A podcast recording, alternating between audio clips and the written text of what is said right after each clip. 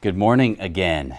It is good to be with you all in this lobby area. I'll explain a little bit why I chose this location for uh, this sermon. But first, uh, a word on the Ten Commandments series and then our, our reading from the New Testament. First, we are three weeks into this, and you may have noticed that the heart of the commandments is not simply do not do this, avoid this, but it's also proactively then do this. Jesus taught us that the heart of God's law is not just avoid this, but, but actively love in this direction. And so the, the, first week when we, we talked about having no other gods before me also means at its deepest level to pursue God with all of our heart, mind, body, and soul above all else, right? Or, or um, last week we talked about having uh, no images of God or pinning God down to, to one image, one location, one theology. But it's not just avoid that, but right, but actively open ourselves in wonder before the love and mystery and depths of God in Jesus Christ, who we can never fully mine or know. This week, we're talking about God's name, as you heard from Christina. Uh, not taking God's name in vain. Consider as, as, as we uh, begin to step toward this sermon what the opposite of that then looks like to live full, most fully into the commandment. But first, as we think about that, Let's hear from Philippians chapter 2, verses 5 through 11. Let the same mind be in you that was in Christ Jesus, who, though he was in the form of God, did not regard equality with God as something to be exploited, but emptied himself, taking the form of a slave and being born in human likeness. And being found in human form, he humbled himself and became obedient to the point of death, even death on a cross. Therefore, God also highly exalted him and gave him the name that is above every name, so that at the name of Jesus every knee should bend, in heaven and on earth, and every tongue should confess that Jesus Christ is Lord, to the glory of God the Father. This is the word of the Lord. Thanks be to God. I'm standing here in the lobby area because this is an area of the lobby where we have a lot of names. This counter, when, when, we're, when we're gathered in person, this is the counter where folks come to get their new name tags if they don't previously have one or they need to reorder one. This area is not so far from where visitors would uh, fill out a, a name tag with a Sharpie and put it on for the service. We turn around and we have this, this remarkable hutch, and if we open these doors, we realize they are filled with so many names. Look at this. This is a greeting from the pastor, Pastor M.C. Hutton, 1903. And right on the front are some names. The elders, Dr. William P. Fleming, clerk of session, J.E. Cooper, Cooper Sampson. The deacons and trustees, B.S. Sherrod, W.S. Leake, P.D. Kuntz, W.T. Sanderson, J.L. Price. Then you open it up and, and, and you can see uh, the, the, membership rolls. And you can see who's in which Sunday schools, which men's group, which women's group. All these names. Many of you recognize this. Gather around the table. 150 years of food and fellowship put together in 2004 in commemoration of the 150th anniversary of First Presbyterian Church. And you open this, and there are all these wonderful recipes. But you know, the thing I noticed first are all the names Bab's Cape, sausage cheese, balls with olives. Excellent. We have over here Joyce Porch, Sills crab meat appetizers. Marty Brown has a shrimp dip. We'll turn a few pages over. Nancy Stearns has an orange jello pineapple buttermilk salad. Martha Cowan has a cranberry salad. We keep going. Helen Burke has an oriental shrimp salad. We're in the salad section.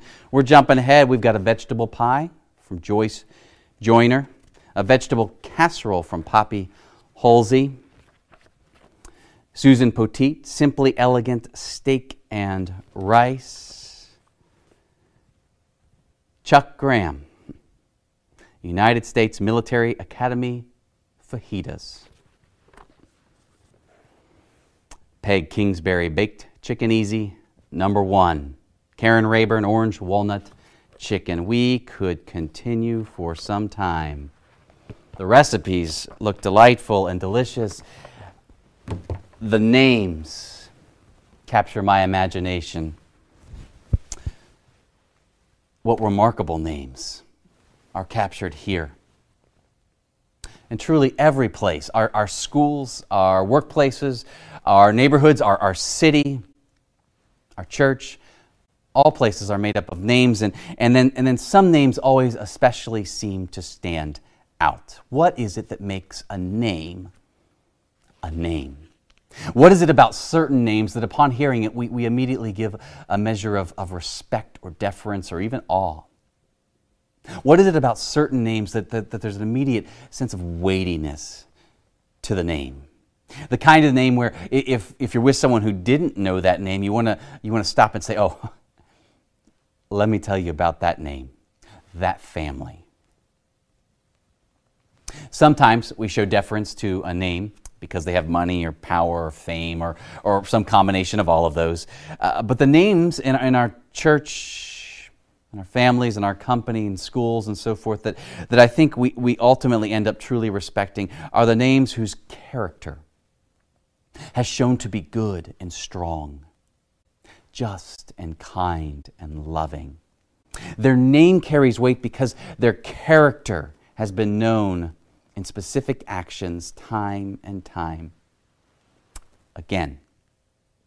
The whole of the Bible places a stress upon the name of God, as you heard in, in the children's sermon. It's, it's, it's understood that, that the name of God is, is uniquely weighty. And so, time and again, we hear things like, um, Let the name of the Lord be praised. Blessed be the name of the Lord. Or our scripture from Philippians declares that Jesus has the name above all names, the name before whom all will one day bow. And the reason God's name carries so much weightiness, is worthy of such full acknowledgement, is the kind of name where if someone hadn't heard of this name, you'd want to say, you want to stop and say, Oh, let me tell you about this name this family. The reason is because of God's character made known in weighty acts of deliverance and beauty and mercy and forgiveness time and time again. This is the God whose name is most fully revealed as Jesus. To, to Luke's question, what is God's name? Jesus, right? And by the power of the Holy Spirit at work with us, in, in us and among us today, Jesus is actively healing us, saving us, renewing us, forgiving us, reconciling us, strengthening, strengthening us. The name of Jesus is worthy because the acts of Jesus are worthy. The name and the action, they go hand in hand. And this is where the third commandment comes in. It exhorts that we are not to make wrongful use of God's weighty name, or the traditional rendering, do not take the Lord's name in vain. I imagine many of you who grew up in the church, as I did, have heard the third commandment as a prohibition against cursing the name of God or putting a bad word next to God's name. And absolutely, that is part of this. We want to avoid any kind of, of, of, language that trivializes God's name or, or ends up being a stomping on God's name, as Christina talked about. In fact, were we to treat some of, of the names in, in this cookbook in that kind of trivial or ugly way, one might imagine someone in the church would pull us aside and say, I don't think you, you nearly or fully know about that name and what they're all about and all that they've done and all that they've given and all that they are. The commandment then goes even further than guarding against the flippant use of God's name. The, the, the, the, Hebrew for vain there, do not take the Lord's name in vain, has connotations of empty, groundless, without substance. The point being that we're not to empty God's name of a weighty substance, or, or to put in the positive, then we are to fill God's name with weighty and good substance. What does that look like? Why, why would we be in a position even to, to empty or fill God's name? The summer before I went to college, I worked in the office area, office area of our family business back in Cincinnati, Ohio. Hamilton Caster. It's a manufacturing business. The main thing I was in charge of was, was really updating and, and organizing a host of uh, Excel spreadsheets. So I was in front of the computer screen most of the day. And somewhere in the middle of the summer, I got tired of this particular project I was on. I woke up one morning and I just decided for one day, I'm not going to show up. I just want to roll over, sleep a little, and do my own thing. I knew my dad would, would say something and, and, and, um, and we'd, we'd move on. Uh, I entirely underestimated how upset he would be. When he arrived home that evening, he made it clear just how deeply he was disappointed and also that, that he simply would not tolerate that kind of decision again. He made that clear in just a couple sentences, and then he said this You need to remember you are a Lippert. I had forgotten my name. With one short sentence, my dad was reminding me that I bear a name, a name that runs deep in that particular company. First, my great great grandfather, John Viegel, who founded the company. And then my great grandmother, Esther Lippert, who was the next president. And then Ralph Lippert, my great grandfather, her husband, who, who ran it after her. Then my grandfather, Bob Lippert, who was the president for many years. And now my uncle, Dave Lippert, who is the, the current president. And they've worked hard to build a company that prioritizes quality and excellence in all things. They have put their name into it and behind it. My dad was not upset because eight hours of computer work didn't get done. The issue was that a child of the Lippert family, the Lippert name, didn't show up for work for no good reason. It was a betrayal of the family name, it was an emptying the family name of, of good substance. When we're baptized as Christians, we are baptized in the name of the Father, Son, and Holy Spirit. Our name is now subsumed in the name of God. As baptized people, we, we bear God's name. We live in that name. And, and so we do not show up to our schools or our workplace or our Zoom meetings or our family gatherings or our social media or our political debates or our acts of advocacy or, or, or, our officership in the church. Most fundamentally, we don't show up to any of those foremost with our titles or recognitions or education or experience we may have, important as some of that can be. Most fundamentally, we bear up, bear, uh, we show up bearing the name of Jesus. And with our words and with our actions, we can either empty the name of substance or show forth the full weight of that great name. It was the author and speaker Brennan Manning who once put it this way The greatest single cause of atheism in the world today. The greatest reason that people just look at the idea of, of God or the church or Jesus and they just see no real substance, no, nothing of real, real depth that, that can be leaned into in a way that you would believe or trust that. The greatest single re- cause of atheism in the world today is Christians who acknowledge Jesus with their lips, walk out the door, and deny him by their lifestyle. That is what an unbelieving world simply finds unbelievable. The greatest single reason, in other words, that, that people find no reason to truly trust and lean into to God and in Jesus and, and walking alongside others in the church is, in fact, Christians who, who take the name of the Lord in vain. They acknowledge Jesus with their lips, but then empty the name of substance with their lives. They've, they've, they've got the, the Jesus bumper sticker or, or, or, flag or the cross necklace or the, or the beautiful Bible or, or the active Jesus church affiliation or the Jesus music or the Jesus confession, but then, oh, the, the mean spiritedness or the judgmentalism or the, the disdain or or the focus on small things, and then what about the really big things aching in this world, or, or, or, or the gossiping, or the selfishness, or, the violence, or the greed? Have we known this wound? They, they carry the name of Jesus, but no, no, no. That's not the substance. Have we inflicted this wound? Have we ever rolled back into bed and fallen asleep on our name. And yet, my dad did not kick me out of the family that day. In one sense, that would have been impossible. My, my very DNA says, I'm in, regardless.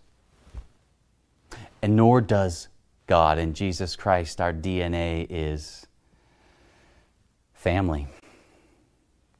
Goodness, didn't the prodigal son do his level best to ruin the family name and, and surely deserve to be cast beyond the pale of the family with all of his actions and the way he took that inheritance and spent his money on all of his things and, and dissolute living? And did not he discover the profound truth that, that really there's nothing in all of creation that can separate us from the love of God in Christ Jesus? He's still family.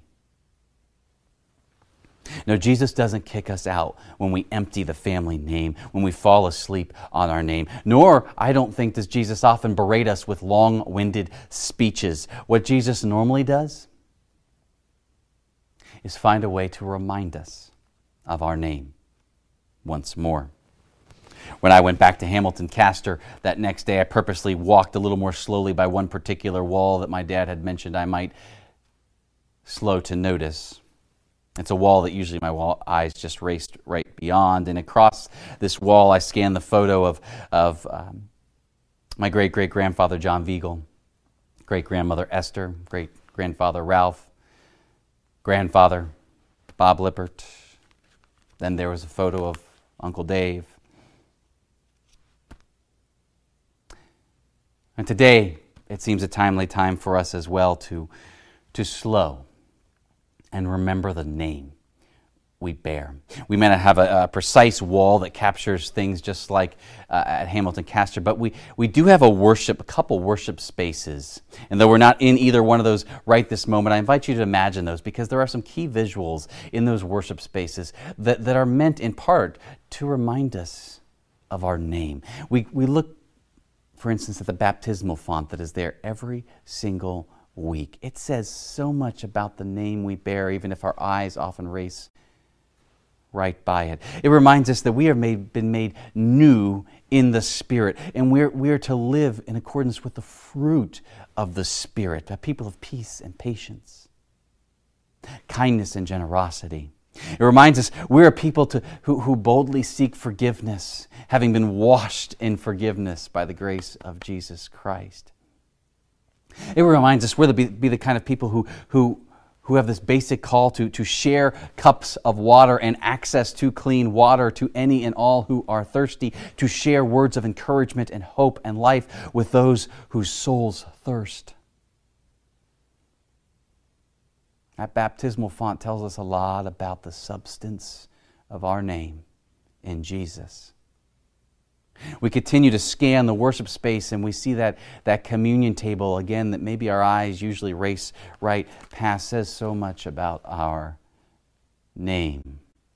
We're reminded that, that we, we are people who foremost are a people, a family at table in fellowship with every tribe, tongue, and nation. In other words, we are a people of a long table and an open table. The red and the blue, the rich and the poor, the black, the brown, the white, the young, the old. We are a people of a long, generous table as family. And we're reminded by that table of our, our most basic call to extend with regularity generous hospitality, most mindful of the generous hospitality we have first received in Jesus. And of course, if our eyes keep scanning, we see the baptismal font, the table. We look up just a little bit, and perhaps we see the pulpit. We're reminding that if our, if our bearing of Jesus' name has any substance, then we are a people who take God's word seriously. We, we believe we, we lean in and, and listen to God's word and listen for Jesus' voice in and through God's Word. We open ourselves to the Holy Spirit changing us, leading us. And if, if sometimes we don't know where to start or restart with, with being a, a people of God's Word, I, I'd invite you to, to simply sit down today or this week with Philippians chapter 2, a portion of which I, I just read before the sermon. I think chapter 2 is, is one of the more critical passages for the church to be considering in our age. Font, the table, the pulpit. We could go through a number of other visuals, but I'll lead us out into this lobby area where we see this hutch and we are reminded that we are a people who have been handed down this work of the church of Jesus Christ by the saints who have gone before us. We stand in the company of all of these saints. As the book of Hebrews says, they, they surround us even now in the heavenly realm, cheering us on, encouraging us. In other words, to do the work in the name of Jesus is never to do this alone, but to do it in the company of all of God's great saints from yesterday who are with us and for us. We are a people of the water and the table, the pulpit and the saints of old. Has any of the has one of those reminders stuck with you more than others on this particular morning? In what way is, is God calling you to live with new substance, perhaps in a way prompted by one of those four visuals that helps us remember our name.